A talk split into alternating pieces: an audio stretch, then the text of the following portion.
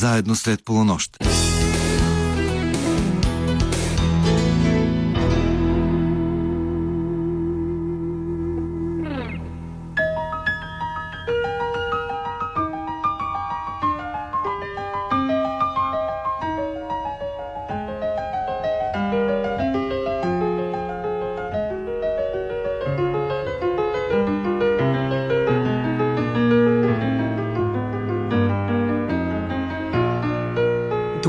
Скъпи слушатели, вие сте на вълните на програма Христо Ботев на Българското национално радио, където вече звучат встъпителните акорди на предаването Среднощен експрес.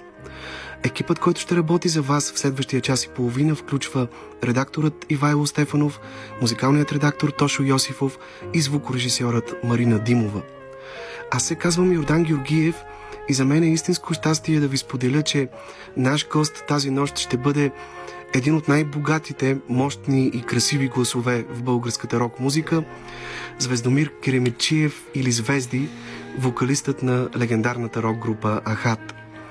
С него ще се върнем към най-ранният, може би така и златният период на групата през осемдесетте години. Ще поговорим за раждането на големите им хитове, част от които ще прозвучат в днешното предаване, за музиката, която го е формирала, за усещането да свири и пее на една сцена с някои от своите кумири в света на рока и, разбира се, за това, което се случва днес с него и колегите му от Ахат. Продължава ли походът на група Ахат към сърцата на техните верни рок-фенове? Естествено, не се съмнявате, че музикалната картина, съпътстваща днешната ни среща, ще бъде изградена изцяло от парчета на Ахат. Започваме с една много любима моя песен, прекрасната балада «Монолог».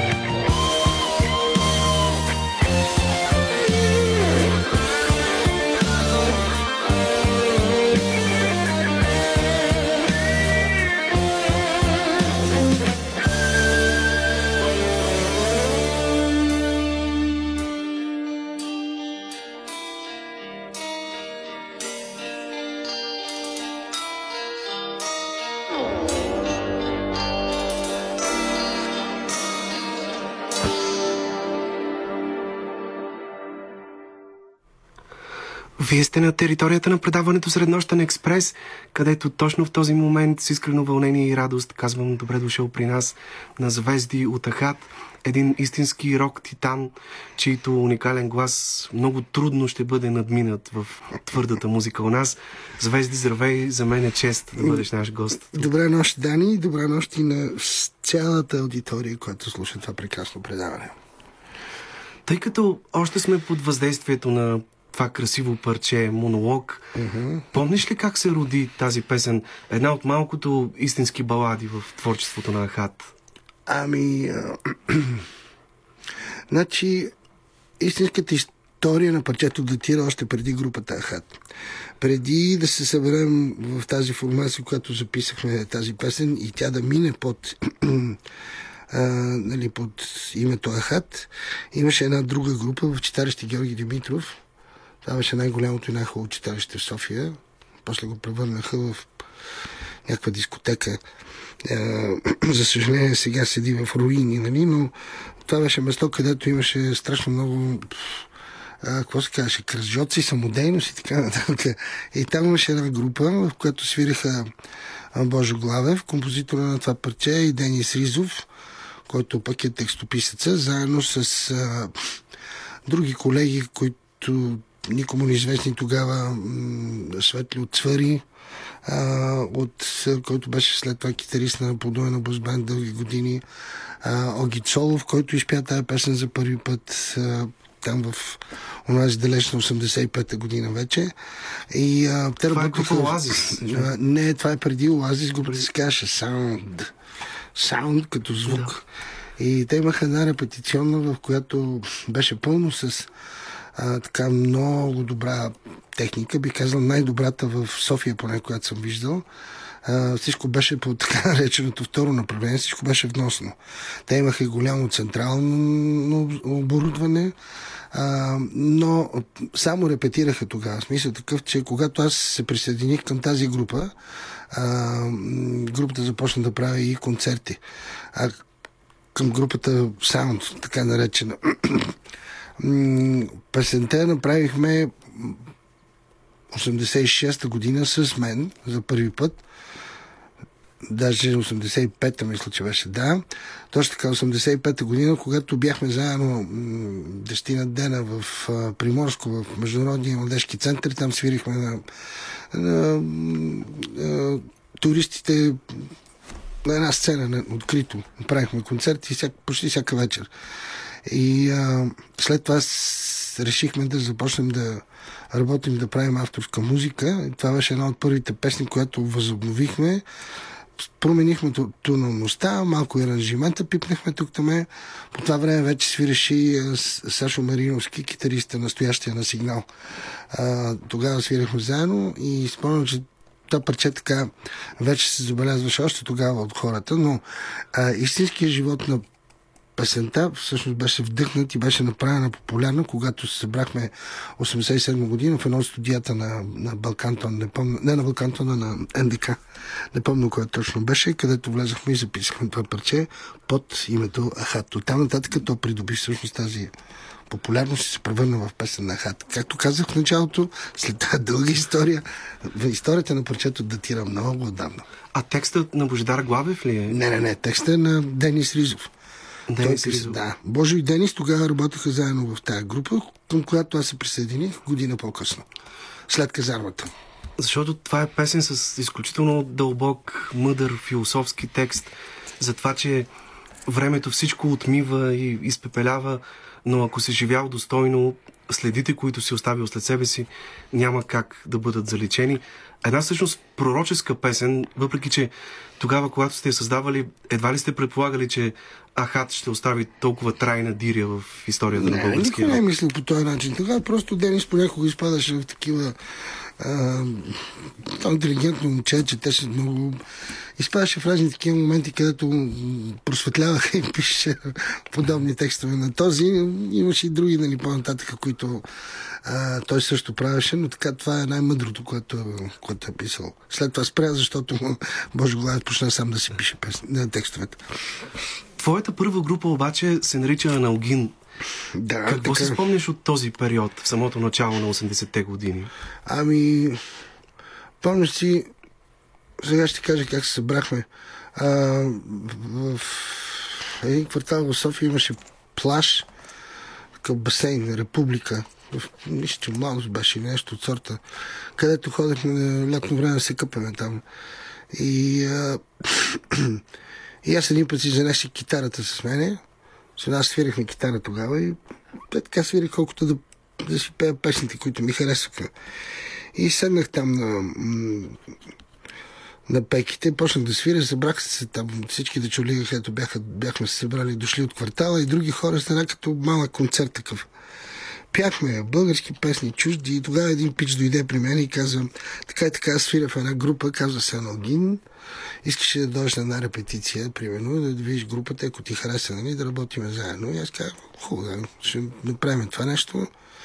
Това беше осемдесет и първа година, началото на лятото и нещо от сорта.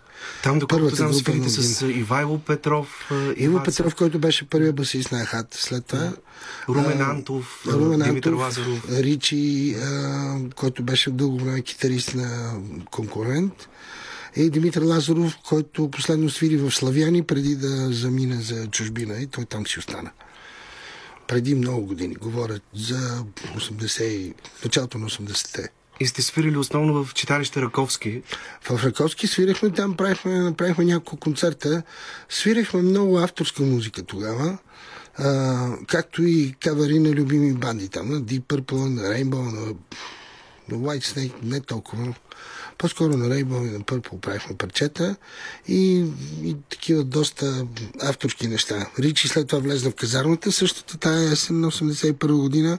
После взехме едно друго момче, с което продължихме да свирим, но дойде осемдесет и втора, когато пък ние всички влезахме в казармата и до там беше...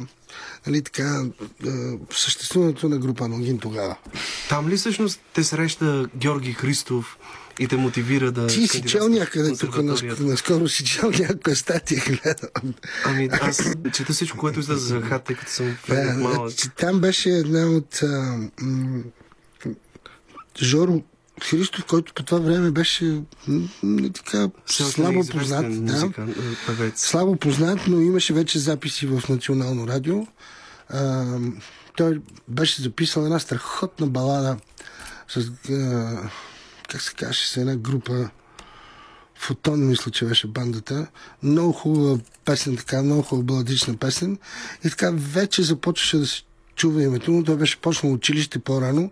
Бяха приели в консерваторията и не отиде войник по времето, което трябваше. Той отиде войник, когато ние се уволнихме. Защото беше в а, военно... На, как се казах... А, на строителни войски в ансамбъла. И след като приеха в консерваторията, той фактически продължил да учи, да, да учи в консервата, защото е бил малък. Понеже тръгнал една година по-рано на училище. Иначе е наш набор. И тогава си спомням ли, той дойде и каза, бе, ти вика имаш изключителен глас, от, решил ли си, нали, да малко така по, как го каза той, по-академично да се занимаваш с музика, по-сериозно. И аз викам, виж, каква банда си имам, викам, но това по-сериозно, нали, здраво му кажи. И той вика, не, не, консерваторията и така нататък, и така нататък. Викам, не, не съм мислил. И той тогава ми даде телефона на една корепетиторка, Цецка Възвъзова и на Дарката Ненкова по солфеж телефони. И аз се свързах с тях и започнах да ходя на уроци по, по пеене и солфеж, за да кандидатствам в консерваторията.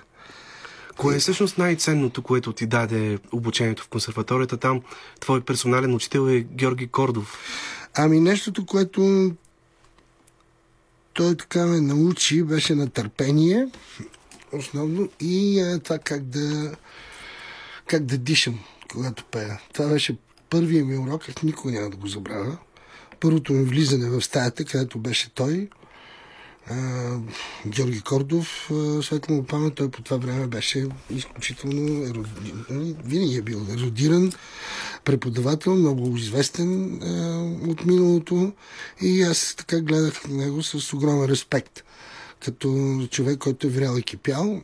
Въпреки че нашите вкусове като за пеене специално, за, моя, за моето пеене се различаваха ужасно. Нали, но не сме се карали никога. Той така се съобразяваше до някъде с нещата, които аз искам да пея, когато той не е там. Но да, бих казал, че той ме научи на търпение, на дисциплина и най-вече този първи урок, който казах, няма да забравя никога, как се диша, когато се пее. Всъщност, нали, то не е толкова трудно, защото ние по принцип мъжете дишаме с коремите си, диафрагмите си. Физически сме така устроени. Жените дишат с гърдите си, докато ние с диафрагмите си. Но а, той ми каза, това е нещото, което е разковничето при пеенето. То се постига с, много, с не много работа, но с мислене, докато работиш, докато в един момент се превърне в инстинкт. А как се запознахте с Божидар Главев и Денис Ризов, твоите бъдещи колеги от Ахат, с които обаче ти спомена, че сте свирили още преди това в Оазис? Докато знам, Божидар е учил по това време фагот в консерваторията. В консерваторията, да, ти... бяхме заедно. По, по едно и също време, време бяхме в консерваторията, защото по едно и също време бяхме в казармата. Заедно се уволнихме и само, че той... А, по едно време заедно служихме в гранични войски, само че той беше в друг отряд. А аз и Денис бяхме в Кюстендински отряд. Класните ни в, на взводовете бяха една до друга. Нашето спално, не нашето спално, нашето класно на втори взвод беше точно до спалното на свързочни войски, където служеше Денис. И там бяхме софиянци, близки приятели, познати и така нататък. Се превърнахме в такива. И той а, ми говореше, че иска един ден а, нали, да прави група, като се прибере в София и всички тези неща. И знаеше, че имам група на Огин. И той ми каза, вика, аз не знаех, че вика, вие няма да се съберете с Огин веднага. Вика, ако знаех това нещо, щях вика да те викна още в началото да дойдеш. Аз повиках Оги, вика, защото знаех, че Оги не, няма група и, че, и той току-що излязъл от казармата и така нататък и така нататък. С Божо се запознах осемдесет и пета година през а, лятото. Точно преди да заминем на ММЦ-то в Приморско. А, иначе с Денис се познавах от казармата още. Тъй като знам, че с група Оазис сте свирили доста кавари. Ти преди малко спомена няколко групи Deep Purple, Whitesnake, Black Sabbath. Това ли бяха всъщност групите, от които черпеше вдъхновение и чието вокалисти обичаше да имитираш? Тъй като знам, че и в онези години, а и днес умееш да имитираш много добре различни рок гласове. Ами, виж сега, аз по принцип музиката за мен беше всичко в онези години, въпреки че аз в началото исках да кандидатствам в Вълноморско училище, но докато бях още в, в класовете и след това в в курсовете на професионалното училище, аз пеех за удоволствие. Просто защото ми правеше кеф. Се опитвах да, да, да имитирам различни певци. Примерно в това число смея да кажа, че огромно удоволствие ми правеше да, да пе песни на Ей Си Ди Си с Бон Скот. И в последствие, когато чух за пръв път на ми гласа на Рони Дио, това беше така... един от гласовете, който страшно много ме, ме впечатли, ме, ме заради и въобще започнах да, да, да се интересувам много от неговото творчество, къде е свирил. Аз фактически го открих някъде края на седемдесетте години, може би седемдесет и седма или осма година е било. Един приятел ми пусна едно парче тогава. Впоследствие нали, разбрах, че парчето се казва Stargazer. Той каза, бе, това майче е някакъв нов Deep Purple, само че имат нов певец, слушай как пее. И аз не бях изключително впечатлен тогава, заради а, това, че ми липсваше там нали, Дейвид Ковардел, ако това ще е новия Deep Purple, или Ян Гилан. И може би няколко месеца след това чух една друга песен от този албум, който страшно ме впечатли. Викам, а, това същия този албум, да, аз трябва да го намеря да го чуя целия. И там някъде седемдесет и седма година се запалих по този певец. Следващия албум, който излезе в седемдесет и осма година, беше Long Live Rock and Roll. седемдесет и шеста е Rising, а, седемдесет и осма да, е Long Live Rock and Roll. И помежду там беше излязъл и този концертния му Rainbow on Stage. За всички тези неща аз ги знаех Особено Rainbow on Stage го знаех с въздишките и с запетайките. Толкова, толкова го слушах, страшно ме кефеше. Но, нали, може би Дио е един от хората, който страшно много ми е повлиял. А, като, ако щеш, като начинато на излича, т.е.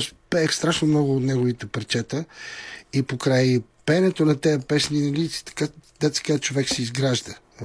Полека-лека. Сега, като слушах това парче, ми направи впечатление колко ми е изравнен гласа бил тогава. Нали, не, че сега не е, но не е с тези височини. Нали, защото все пак там съм на двайсет и три години, сега съм на петдесет и осем.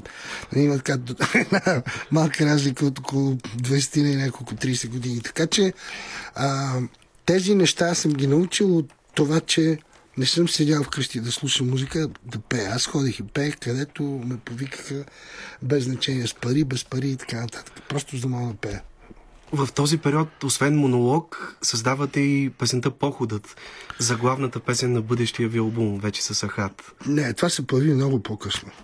Походът се появи... Не, всъщност Походът пак беше парче на тази група Оазис, Саунд преди това.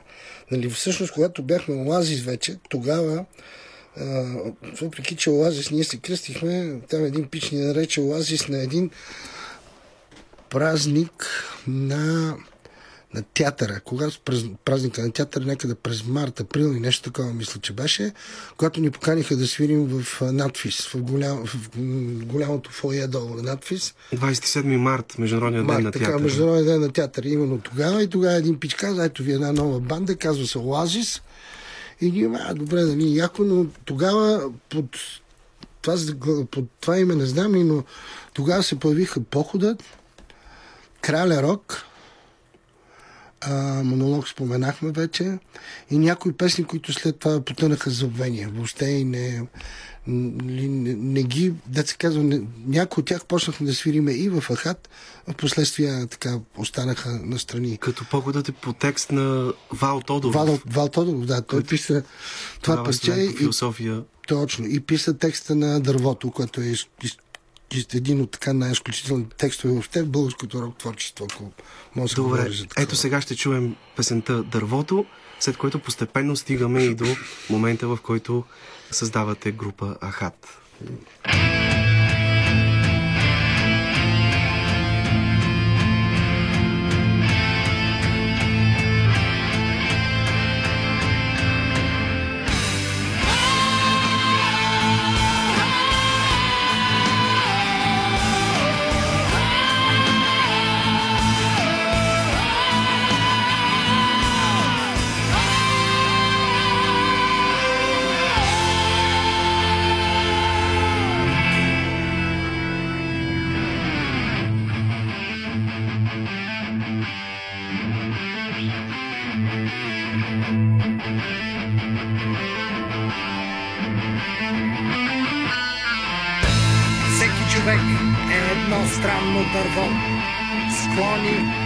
Протегнати към бъдещето и корени спомени далеч назад. Кой ще разбере моя език от листа?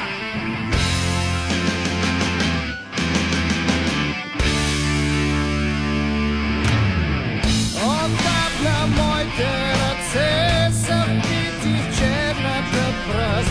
Аз чувствам земния вкус, куптят сърца.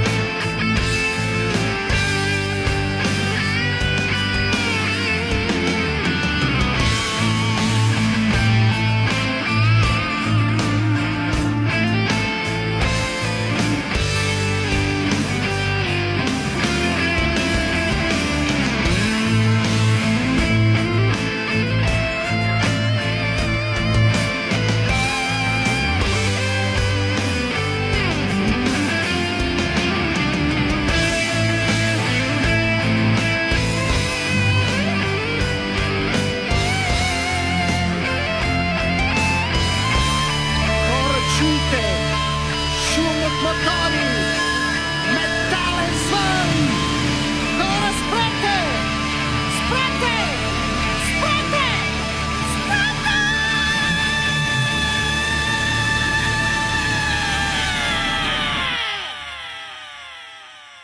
Но те ще ме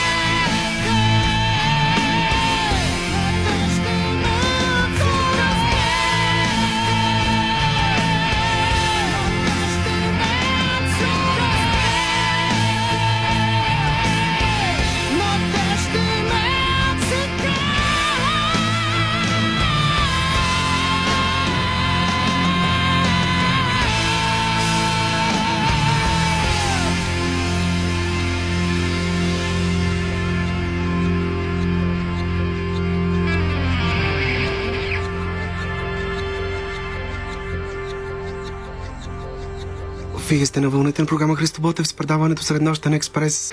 Отзвучава песента Дървото с невероятния глас на нашия гост в студиото Звезди. Нека сега, след като стана дума за предисторията в първата част от разговора ни, вече да разкажем как всъщност беше създадена група Ахат. Ами, имаше един момент, в който докато свирехме в в Оазис, а,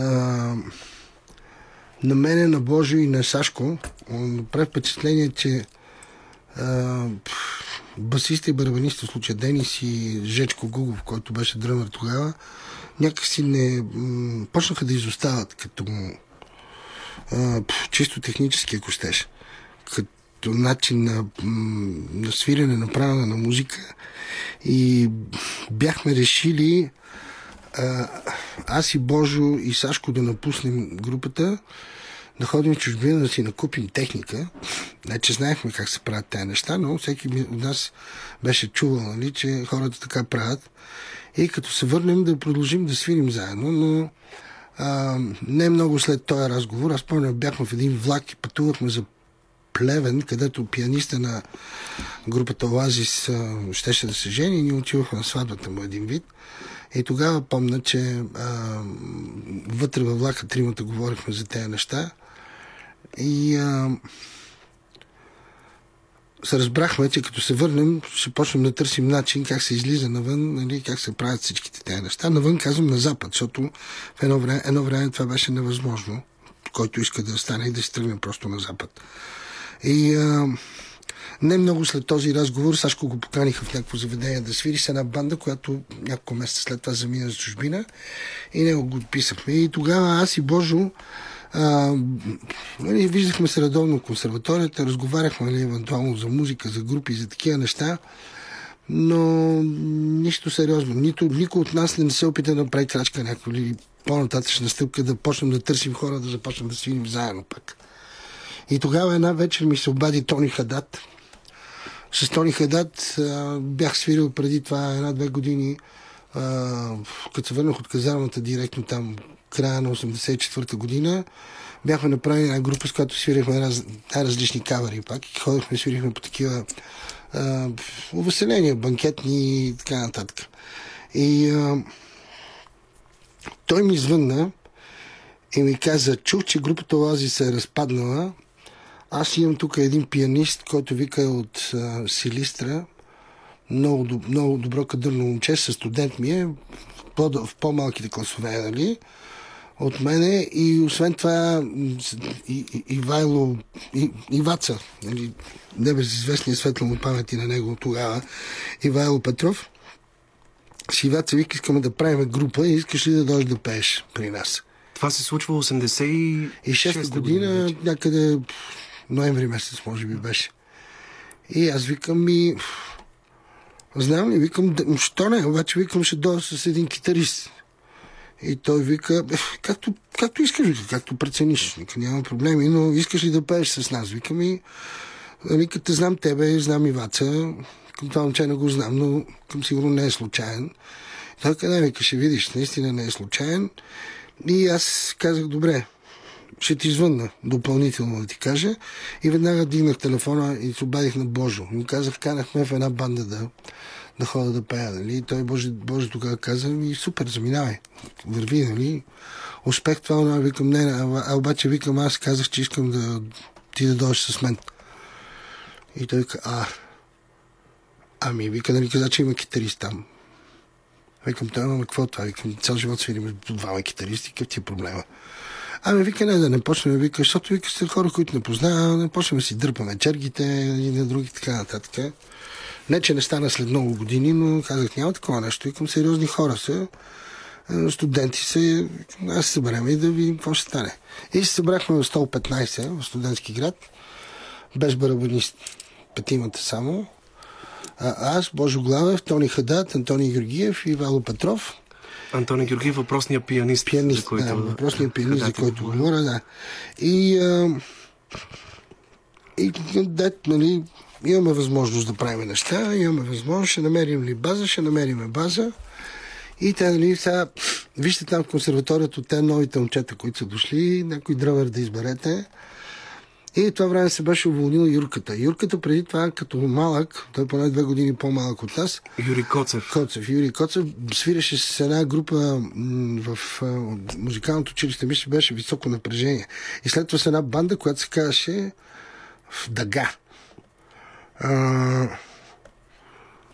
Имахме даже един концерт, група, група Аналогин и група Дага тогава.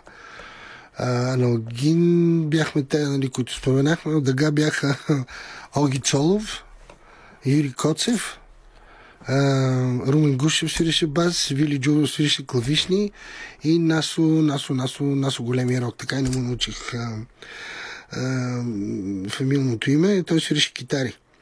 И, а, и аз го знаех тогава Юрката от, от тая банда и много ми харесваше. И тогава как свири, като малък. И той се тъмън се беше уволнил. Ние го, един ден го срещнахме с Божо, му казахме, искаш и да, нали, да една банда да свириш. Той казва, какво вика, ще свириме? Викам ми рок, викам, какво да свириме? Ще свириме, каквото ни харесва. Викам, плюс авторска музика. И той към иначе трябва да си купа барабани, защото той точно беше излязъл от казармата и нямаше. И купи си един комплект пан барабани, който купи от Оги Цолов всъщност. И а, се събрахме в едно мазе в Студентски град, което ни дадаха, което беше е толкова голямо, колкото е тази стая тук. Я да видим сега. Да, комплект барабани, който идва почти до половин. Е, толкова. Това сигурно е четири на пет ли нещо от сорта.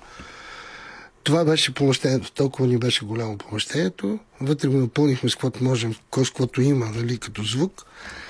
И а, ходихме до един супермаркет, игравихме всички празни кори от яйца, които дупчихме по стените. За да звукоизолираме. Да звукоизолираме.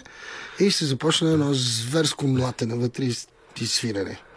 А защо зверско... Ахат? Кой измисли името на групата? Мисля, че Божо беше, защото понеже бяхме в базата на Химико-технологически институт, решихме, че а, нали, да се кръстим на някакво такова гадно химично съединение. Нали, цинко... цинкометал или някакво, някакво такова, да си измислиме някакво химично име. И Божо един ден дойде и вика, какво ще кажете за името Ахат? И някакви такива, ами Ахат, много кратко. Той да, обаче вика, много шумно се скандира. Защото вика, съдържа неотворените, вика, гласни букви, нали, в българската азбука. И вика, представете си, Ахат, Ахат. Ха-ха-ха-ха-ха, обаче ха-ха-ха, така ще стара. Първото ни участие, което беше на четвърти декември, направихме един концерт в Улута на, универ... на а, економическия. Това е била първата ви концертна изява вече. Първият ни концерт като Ахат, да, който беше на четвърти декември. Това беше с цел да събереме кинти за земетресението Стражица, които кинти тогава, нали, мисля, че имаше някаква сума около триста до четиристотин лева, които бяха страшно много пари за моя времена. И а, ние казахме, нали, че тая пари Консумова да ги дари на а, на земетресението в Стражите, за каквото там са необходими. Следващото ни участие беше на осми декември, където свирихме там за всички студенти в сто и петнайсет и оттам се затворихме в, а, тая, в това лазе и се почна едно, ама наистина, зверско свирене. Знам, че едно от най-сериозните ви участия е било на един рок-фестивал в Плевен, където ви забелязва за първи път Кирил Маричков. Да, то там всъщност започна след този къртовски труд, който до такава степен по едно време се бяха изкристализирали нещата, че чак почна да ни дразни това, което правим. Бяхме тръгнали да променяме отново песни и така нататък, което адски глупаво. Нали? Но добре, че се появи тогава този фестивал. Той беше през април, мисля. И тогава отидахме на това место, имаше два дена беше такъв фестивален за групи от, а, а, от студентски групи. Студентски групи от различни университети и факултети от цялата страна. И ние попаднахме там. Там бяха и Ера, и Медикос, и не знам си кой. Страшно много банди. Но тогава Кирил Маричков каза, най-добрата група за мене са групата Ахат. И след това, като, като мина това нещо, което за нас беше огромна чест, някой такъв корифей, въобще стожер, като Кирил Маричков, да го каже това нещо, по случайно на абсолютно всички музиканти там и колеги, за нас беше нещо невероятно. Като изживяване тогава. Впоследствие той ви кани да бъдете подгряваща група. Да, да, да, точно той това каза тогава. Имате ли турците, това турне, имате ли повече от три песни? И казахме, ми имаме още песни. И той каза, моля да дойде да чуя, където репетирате. Дойде долу в мазето с целия си блясък, Кирил Маричков, който ги застана, изпълни цялата врата. Такива леко се беше, се наведе, за да влезне. Седна там на едно малко диванче имахме. Ние свирихме още няколко песни и той вика така и така, предстои турне, искате ли да дойдете, заповядайте и това беше. И от преди това не си, някакви снимки бяхме правили от това, записахме с Богом детство през това време, ако не се лъжа. Първият ви професионален запис, всъщност е песента с Богом детство, която да. влиза в един сборен албум Рок за мира. Рок за мира или Рок за мира, така е продуцент. Да. Там едната страна бяха такива банди като нас, там бяха Ера, бяха Конкурент, али групата Ахат, мисля, че Милена Славова с ревю и още някаква банда. И от друга страна бяха Тангра, еф ес бе, Штурците, някакъв такъв сборен. И това а, е последната беше... песен, която свирите заедно с Ивайло Петров. Това беше последния. Да той, вече беше, не, той вече беше извън групата. Просто решихме, че ще е хубаво с него да го запишем, защото той, понеже го е свирил това парче много дълго време, Денис току-що беше дошъл в бандата. Въпреки, че това парче му беше изпита на него, прослушването, а, решихме, че е по-добре да го направим с Иваца. Той каза, няма проблеми, ще дойде. Нали, записа парчето и това беше последния му запис с нас. И, а, след доколкото това... знам, тази песен се е класирала тогава за финалния кръг на Мелодия на годината. Да, бяха ни Тоест... избрали в... за песен на... Песен на, на един от месеците. Да, Мелодия на месеца, кой месец? Октомври, ноември, нещо такова, в Благоевградски окръг. Там в целия окръг, телевизиите бяха те тогава, така правяха това предаване, събираха млади хора, пускат им там две-три песни, така ние си избираме еди коя си песен и тогава ни кому неизвестната група Ахат, нали? От това време, но ние вече бяхме популярни в Благоевградски окръг с няколко случки и с това, че имахме възможност да свирим като съпорт на Щурците в а, пред три хиляди, пред пет хиляди, не, пред колко беше? три хиляди беше първата, вече втората бяха вече четири и вече на Благоевград бяха петнайсет хиляди души на стадиона. И това нещо се случи, въобще се заговори за тая банда със страшна сила тогава. И в този район там групата придоби особена популярност. Може би и другата случка, която така... Защото то се беше разнесло като мал, огромна малва новина, така че някакъв излезъл на сцената и викнал напред македонци. А те така са много чувствителни на тая тема. Там в тоя югозападната част на страната. А, ние в, мисля, че беше в, раз, в Разлог или в Гоце Делчев. А, Гоце Делчев, мисля, май беше. Или в Разлог. В един от двата града, и като свирахме похода, и там нали има един дълъг речитатив такъв, Всъщност това е текст за похода на Александър Македонски. Да, точно. А, и точно за него се говори. Не се споменава името му, но през цялото време се разказва за него. Значи. Да. И накрая дигна меча и викна напред, и там, докато китаристите свираха сола, аз се извиках е така, нали, напред македонци, има със страшна сила, защото аз си представях, той така си нарича войниците, той им казва Македония, нали, македонци. И, и съм чел и така, и аз просто го казах като част от дет се вика от шоуто. И на другия ден така официално приятелски ме предупредиха, че пред петнайсет хиляди души на стадион в Благоевград нямам право да викна напред македонци. Но малвата се беше разнесла вече из целия окръг, че някакъв от една група, от тая новата група Ахат, се дигнал меча и викнал напред македонците. За да разберат обаче нашите слушатели на какво ниво сте били тогава вие от група Ахат, ти преди малко спомена, че още в Оазис няколко от вашите колеги са започнали постепенно да отпадат. А Денис Ризов е споделял в интервю, че когато той се е присъединил към група Ахат, му се е налагало да свири по девет часа на ден, за да може да достигне вашето ниво. Така беше, той сам ще го казва. И каза, ставах сутрин, нали, пуших една цигара, пиех едно кафе, сядах с баса до обяд. След, вика, след като вика обядах, сядах вика за още вика пет часа, при което вика само старах баса, падах в леглото и заспивах. Добре, сега ще чуем още една прекрасна песен на Ахат, Земя на слепци, след което продължаваме разговора с Звезди в студиото на Среднощен експрес.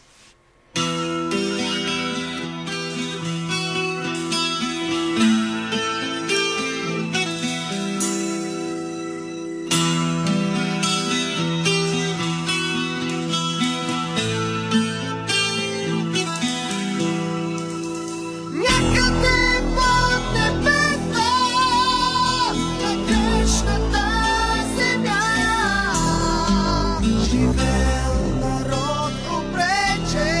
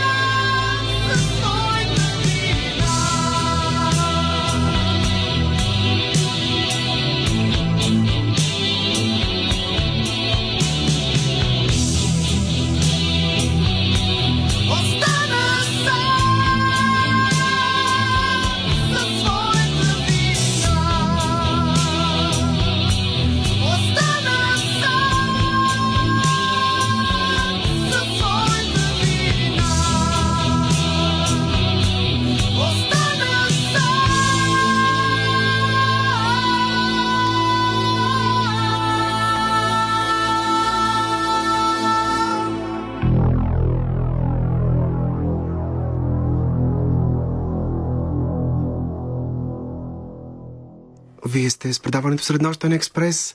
Слушаме песни на група Ахат. Това беше Земя на слепци. Наш гост е вокалистът на групата Звезди. Може би да кажем няколко думи за тази песен. Има ли някоя интересна история около нейното създаване? Една истинска притча, много красива, и съм сигурен, че това е любима песен на много наши слушатели. А, така е. Обикновено се сърдат, ако ние свирим, затова ние винаги свирим на живо. Но да ти кажа честно, някаква притча или нещо, което специално се е случило, за да тръгне това парче, аз нямам спомен въобще от подобно нещо. Помня само, че Uh, Боже ми донесе един текст и каза: его е текста, виж, вика, разгледай го и, нали, направи така, че такава, такава е мелодията, горе-долу да, да, си, да напаснеш, така че да, да се чувстваш добре, като го пееш парчето. И аз викам, той го правеше това редовно, викам, основната мелодия такава и там нататък, нали, прави нещата така, че да идеш окей. И нямам въобще те никакъв спомен, ако щеш, от правенето на това парче. Смисъл да, да сме мислили нещо, да сме... Аз може би не съм, да не съм бил на репетиция един-два пъти, освен и те да са го работили през това време, защото наистина точно тая песен нямам абсолютно никакъв спомен. Само помня, че а... началото, нали, аз мислех да го пея съвсем тихичко, така с един такъв фалцет, фалцетен глас, и те казаха: не, не, Божо каза, трябва, вика, да е мощно, вика, да е силно. Питам те, тъй като някои хора смятат, че има доста сериозни християнски мотиви в тази песен и че едва ли не е аналогия с Христос, този човек, който повежда всички слепци след себе си. Да, ни, повярвай ми. Аз това нещо за първ път такова впечатление чувам. Наистина, до сега хората са го говорили от, нали, от гледна точка на това, че ние просто българите сме, сме так, такъв тип хора. Нали? Знаеш вица за казана в Ада, че покрай българският казан няма да. Дяволи. Нали? Който надигне глава и ну, фаща да се го дърпат. Това също е много вярно и... А, така, по-скоро хората го мислят по този да. начин. И по този начин мислят нещата, отколкото това, че има, нали, някой, който е повел. Това и те са го ослепили, защото не са му вярвали или не знам какво. Аз поне така мисля. Както примерно преди седем-осем години, може би малко по-малко да е било, последното авиошоу, което имаше а, в а, Враждебна, там на летището, още президентът Румен Радев беше пилот, той беше тогава а, командир на военно-въздушните сили на България. Той... А, Той ме повика за това авиошоу, каза: искам да направиш звук, саундтрак към, към авиошоуто. Ще направим, вика, апаратура, вика, сега едно, вика, огромен стадион ще докараме и ти, вика, искам да направиш песни за съответните там а, нали, упражнения, които ще, демонстрации, които ще правим и така нататък. И каза: шоуто започва с огнени души, посредата огнени души и завършва с огнени души. И аз тогава се светнах всъщност, че летците са си го припознали това парче. И че то си е тяхно. Нали, че никога не съм мислил, че става дума за... Нали, за... А всъщност ти си син на летец. Да, аз съм нали, син така... на летец, да, така е. Твоят баща е... Да, даже си спомням, че когато отидах там да оглеждаме мястото и така нататък, имаше, нали, хора, които казват... Някои от тях са били курсанти при, при баща ми. В смисъл, така той ги обучавал ги. Даже на един концерт в Ямбол с Б Т Р... не с Б Т Р, с Аналгин. И тогава дойде едно момче от авиобазата, донесе ми подаръци, такива тениски, даде ми чест. Ми каза, но ето, дали... това е най-голям комплимент за вас, че тези песни заживяват своя собствен живот и имат различни тълкования, всеки ги приема по да, начин, който той го е усетил. Така е, за това към, че този албум е безсмъртен и такъв ще си остане. Вярно ли е, че всъщност в началото с група Ахат вие сте свирили по-скоро прогресив рок, така, а това беше твърдото китарно звучение, което чуваме тук в похода? Не, той тогава си беше, но тогава си беше твърдо китарно звучение. Въобще нямаше прошка. Нали, обаче а, а, песните, които свирихме тогава, бяха, ми струваха много тежки за хората. А в това време така и м- м- той е истинският метал, нали, много хора започнаха да го припознават като така близка до тях музика, А, аз също, по принцип, аз, нали, искахме да покажем музикант лък в тази банда, защото бяхме добри музиканти. И а, можехме да свирим разни неща. Нали. Но аз винаги съм си бил металхед и до днес съм такъв и такъв, такъв си оставам. Uh, исках да свирим по-такива неща. И когато Божо за първи път донесе на една касетка, с една кухарка свири рифа на дървото, нали, и те наника така м- с мелодията само, аз викам, е, това е което трябва да почнем да правим, да знаете. И така се и случи. Направихме ли дървото, стана страшно, народа изпърка и от тогава почнахме наистина да свирим вече. Иначе преди това песни като uh, Земна съдба, като Лятото горещо, какво имаше още? Сънят. Това си бяха такива, а, нали, арт, а, ние му викахме арт тогава. Буква арт-рок. Тогава се казваше арт-рок, не беше прогресив. И носеха духа на този тип, на този стил а, музика. А, абсолютно всичко започваше с китари, навсякъде, задължително. Не, не е било по-софт или по-различно, но просто беше доста по-музикански. Нали? Имаше моменти, в които примерно групата свършва и аз трябва да се поклоня и да кажа благодаря и народа тогава разбра, че всичко е случило, почва да ръкопляскат и да викат и така нататък. Да им казах, трябва да свириме метал и това и стана. Походът си е образец, нали, на метал албум, истински. Абсолютно и като музика, и като текстове. Всъщност Ахат са може би единствената българска рок група, която няма нито една любовна песен. Всичките ви текстове, особено в този период, са дълбоко философски, остро социални и то на едни такива щекотливи теми, като например, грижата за природата, разглеждане обаче като грижа за таланта или как да останеш различен в един свят от еднакви хора, как да бъдеш индивидуалност, дори с риск да се превърнеш в черната овца сред стадото. Така е, така е, абсолютно. Или това, че винаги каквото и да правиш, трябва да знаеш, че има един дамоклев меч, който виси над теб и всеки момент може да се сгромоляса. Да, тази падне. Братва, за която mm-hmm. пеете. Изключително текстове дело на Божидар Главев и на Вал Тодоров. Така е, да, абсолютно. Съгласен съм с теб и затова тези песни до днес останаха толкова близки на хората, защото те се предават през поколения. Нали? Защо ги свирите едни и същи?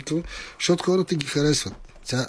Има хора, които идват за първ път и ни гледат на живо. Примерно деца на по двайсет години и така нататък. И не са били никога на, на... на концерт на Ахат. Само знаят, нали, са чували, примерно Черната овца, монолог и те, но никой не е виждал групата, нали, на, на сцена и какво представляваме. И това нещо се предава с годините. Каквото и да направим след това, те песни винаги ще фигурират в плейлиста, защото а, без тях публиката не може. Те ги искат.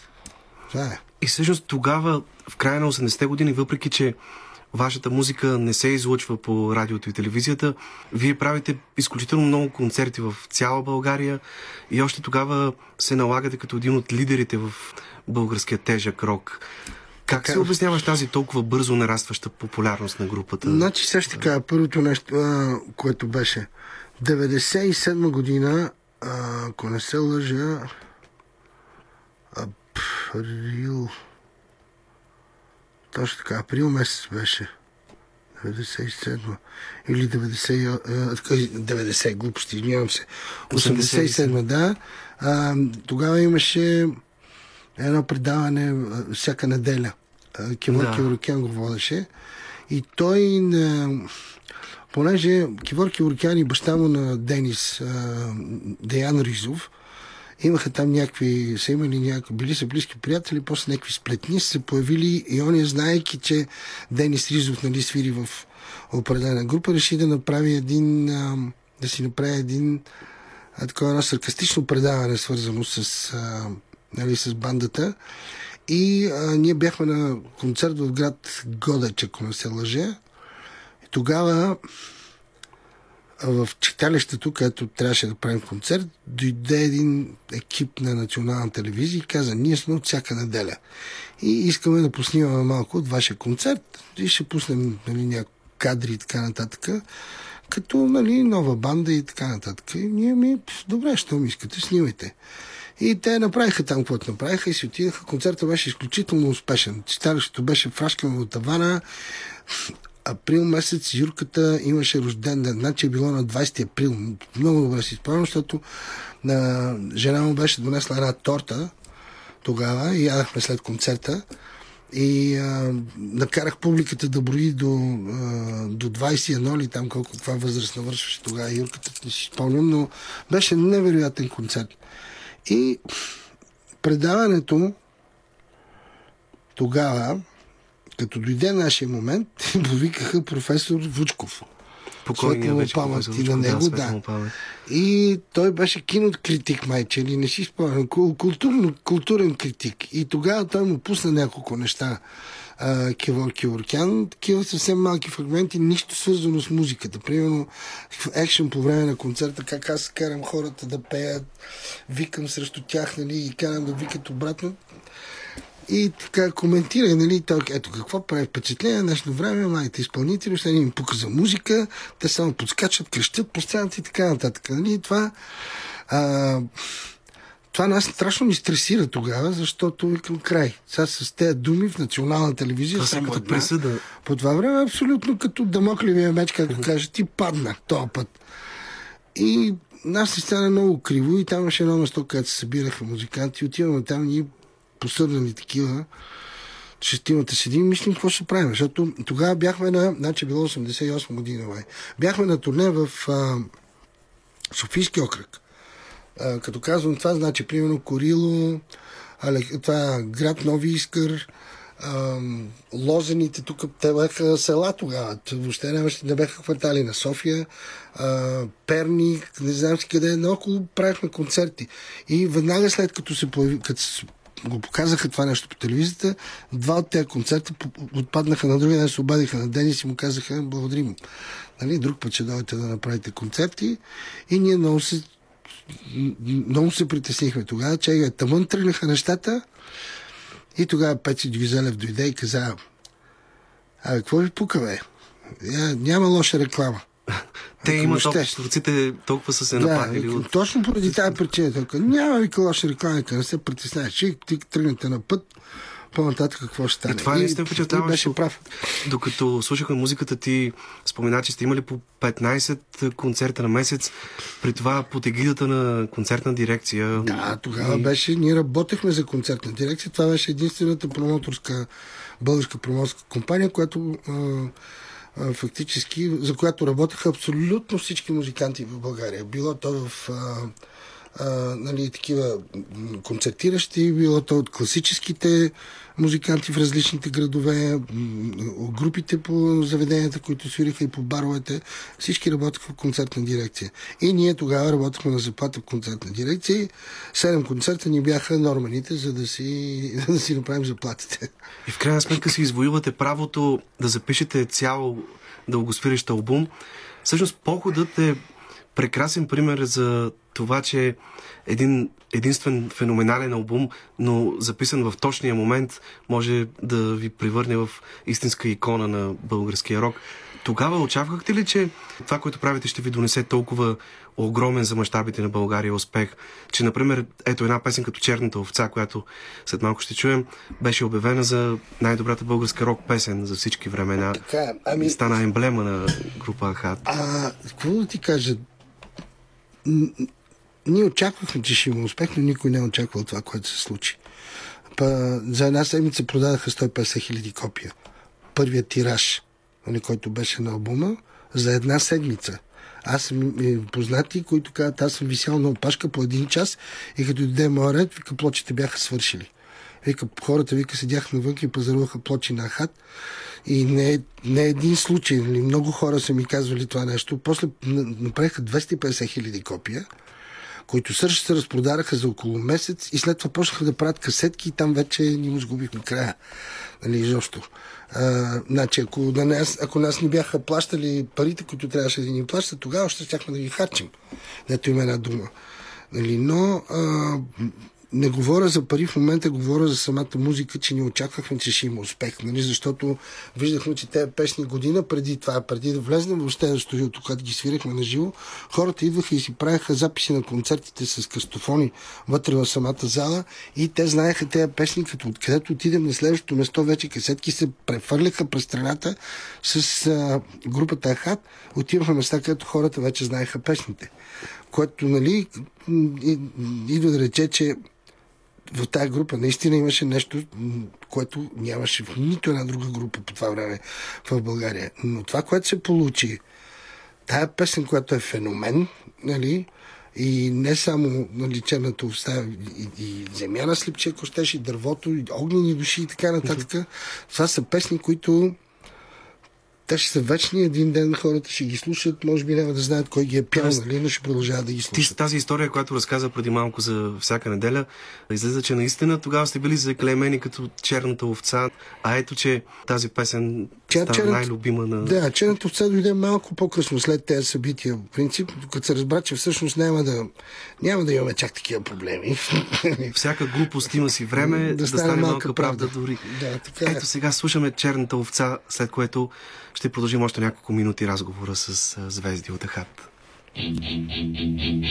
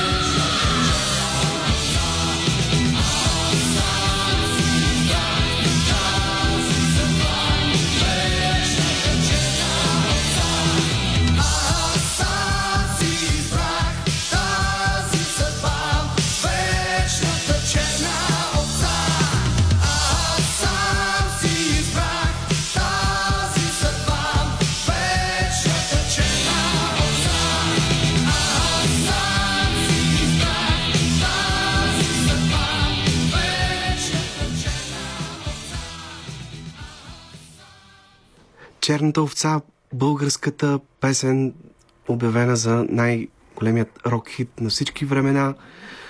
Нашият гост, Звезди, изпя тази песен, която чухте. Още няколко минути продължаваме разговора с него. Звезди, всъщност, вие издавате албума "Походът" точно в навечерието на демократичните промени. А бяхте ли вие с Ахат по площадите в първите години след деветдесета, големите митинги? Тя нямаше да има такова, нямаше да има митинги, които нямаше нас тогава. Еме, да, се бяхме на абсолютно всички. Имаше, а, особено предизборните кампании, а, деветдесета година, преди първите уж демократични избори, м- имало случаи, когато сме свирили по три концерта на ден в три различни града. Нали, да, които са близко, естествено, защото в едно време нямаше пътища из България, не че сега има чак толкова много, но по-добре. Но едно време беше страшна драма и примерно, да речем, отиваме в а, град Пловдив, свирим там, след това отиваме в град Раковски, нали, свирим там, след това отиваме в Първомай, да речем. Това е, нали, и това го правим за една вечер. На три различни места се появяваме и свирим Черната овца, Девиз, Нов живот и Дървото най-много. Това беше. И не се спирахме тогава един месец, но това беше преди изборите. А, най-големият митинг, който беше тук в център на това на Орлов мост. мост. Да, да, ние свирихме на втора сцена, която като седми юни деветдесета година или осми юни. Да, нещо такова. Някъде там тогава бяхме в, на, на втората сцена. То свирихме страшно много народ. Пред нас, зад нас горе хората висяха от балкони. Така беше супер. Участвахме на абсолютно всички, така, като, нали, сини будители. Тогава. И това най-бунтарската музика беше тая нашата и на Васко "Комунизма си отива". Спайте спокойно, деца. Като изключим напускането на Божидар Главев, допреди няколко години съставът на групата беше непроменен. Разбира се, с сериозни прекъсвания, но цели трийсет години. Това е доста рядко срещано явление в света на музиката. Бяхте истински феномен. А, а вие продължавате така, ядрото. Така. При нас китаристите се сменяха. В смисъл, един си тръгваше, другия оставаше и така. Така стояха нещата и, и, до, и до днеска е така. Мисля, че тая година Тони Хадат въобще не ни обърна внимание, защото той беше страшно много задат с другата му работа, която е да а, рентала, който той има. В смисъл, той е а, най-добрия звук в България, бих казал аз. Специално човек, който най-много разбира от това нещо, да, за мен лично. А, и той тази година беше с турнета на Лили Иванова, на Васко Василев Цигулара, на Куко Бенд, на не знам си кой, на още два рок фестивала озвучава и каза, че няма да има възможност изобщо да, нали, да, да работи с нас. Ние работихме с едно друго момче, тогава, на кое, което на нова година пак ще работим заедно с него, защото Тони Хадат има други неща за правене, но въпросът е, че при нас китаристите винаги са били а, кът. Както казах, единия си тръгва. А, да кажем с тези, които не знаят, че Божидар Главев в средата на деветдесетте години реши да напусне групата и от тогава всъщност се е отдал на вярата, на религията, да, и в момента религията, е, да, точно, известен като отец Божидар. Така живее е в едно село Горица. До Бургас. Не е далеч от Бургас. Mm-hmm. А ти си имал щастието да пееш на една сцена с такива групи изпълнители като Deep Purple, uh, Whitesnake, Рони Джеймс Дио, Black Sabbath, Iron Maiden. Iron Maiden. Какви усещания си запазил от тези концерти? Предполагам, че е била сбъдната мечта за теб. А, разбира се, първото беше Deep Purple, нали, че аз живеех по това време в Америка. Денис като ми се обади, вика, пич, трябва да си дойдеш, вика, за деветдесет и осма концертите в Зимния дворец. Да, защото вика Deep Purple ще идват в България и вика да отваряме за тях. Викам, ние викам така или иначе ще си дойдем. Нали, за почивка със семейството тогава. И той вика, е супер, моля да дойдеш десет дена по-рано. И викам, ще дойда десет дена по-рано. Аз наистина отидах по-рано, за да може да, да, да поработим, да, да порепетираме, защото не се бяхме събирали от седем години преди това. И това беше първият концерт, който много добре си спомням. Бяхме страшно притеснени, нали, понеже Deep Purple, първото им идване, на първата вечер не можахме да свирим, защото техниката на групата закъсня. Тогава те пътуваха от Румъния с някаква техника и нашото извинявам се, нашето участие отпадна първата вечер, поради това, че ако и ние трябваше да излезем да свирим на двадесет и седми ноември, много се извинявам, а, концерта на хедлайните ще, ще започне чак към единадесет часа. И нямаше как да стане, затова първата вечер пропадна нашето изпълнение, втората вечер не вярвахме, че всичките тези хора ще са там, докато свирим и ние. Аз бях точно на втората вечер, когато вие свирихте и имаше хора, които бяха дошли по-скоро да чуят вас, така, имаше ваши такива, верни да, фенове. Че като загасиха лампите в залата и като ревна този народ срещу, срещу нас, аз си плаших тогава. За секунди просто ми, а, ми се разтупка сърцето и към мане, какво ще правим сега? Но стана супер. Това беше първото такова. И всъщност, доколкото знам, след концерта, после сте имали шанса цяла нощ да бъдете заедно с Роджер Гловер в един пъп. Аз и Гловер. И основно. Да, да, в фанките там седяхме и, и да си говорите за рок-музика. Да, да, той разказва истории. Той много готин пич. Каза, другите няма да дойдат, защото каза, Лорди спря да пие. И вика, не ходи вече по барове. Да, светла му памет. Пей си, вика, е болен. Той вика, настина с нощи. А, вика, както видях Иан, вика, той си пина малко повечко, а вика, Стив Морис, вика, играе на борсата и постоянно вика с един лаптоп, вика, в кота, вика, джитка там и така нататък.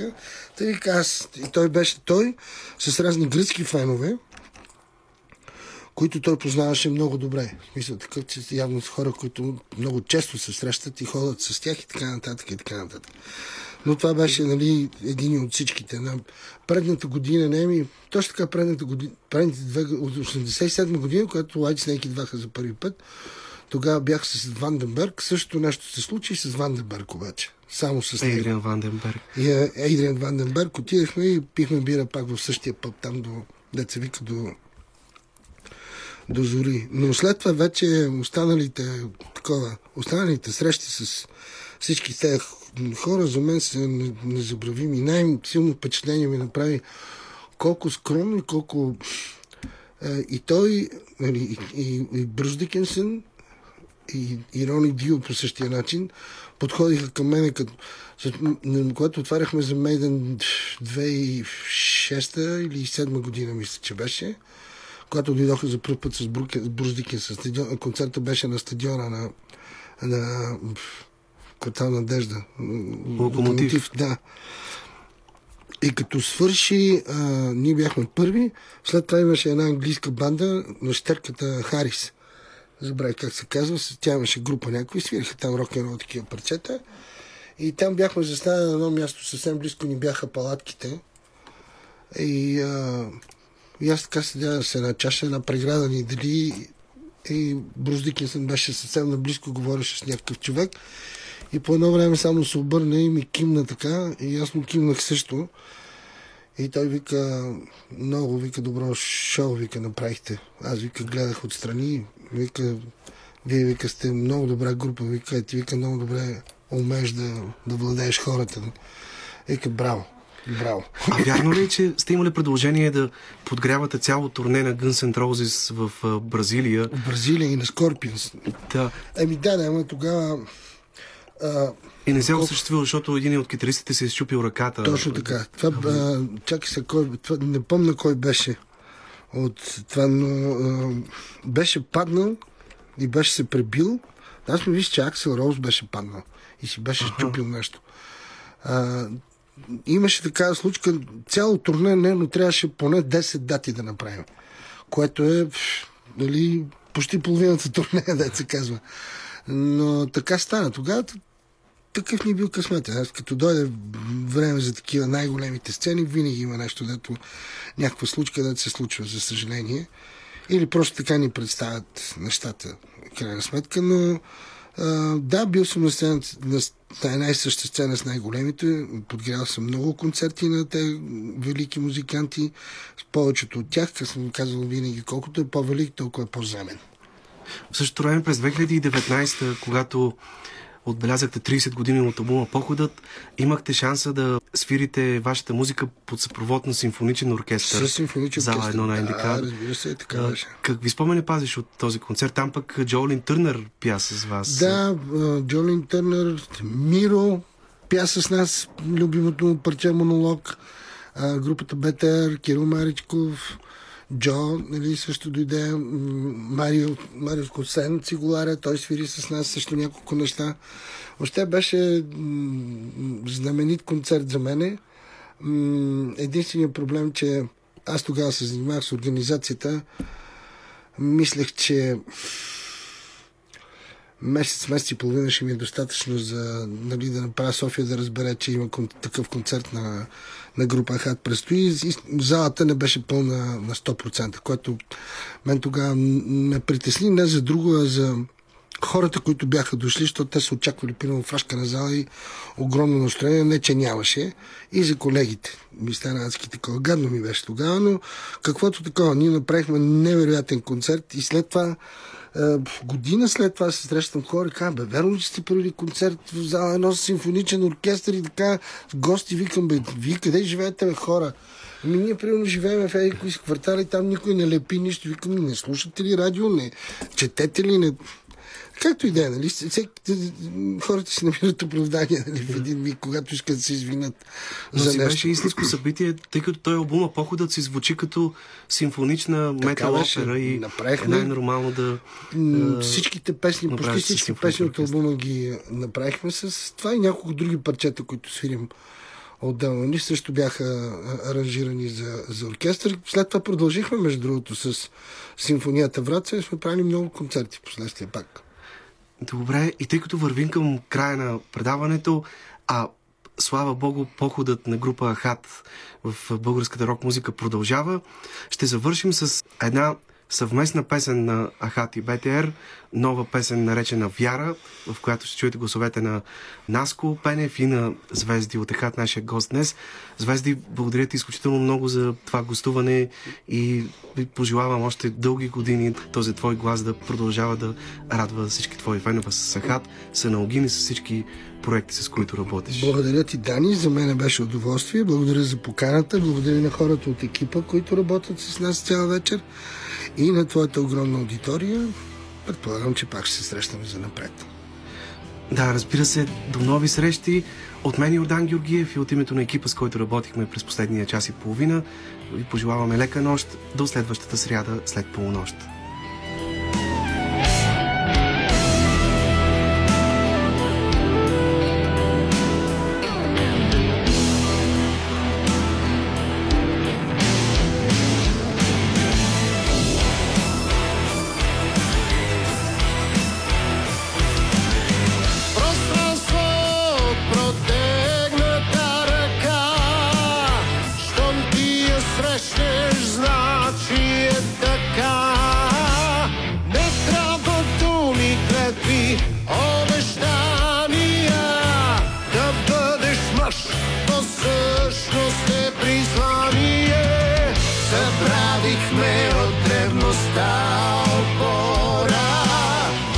Вярваш другия през причини умора.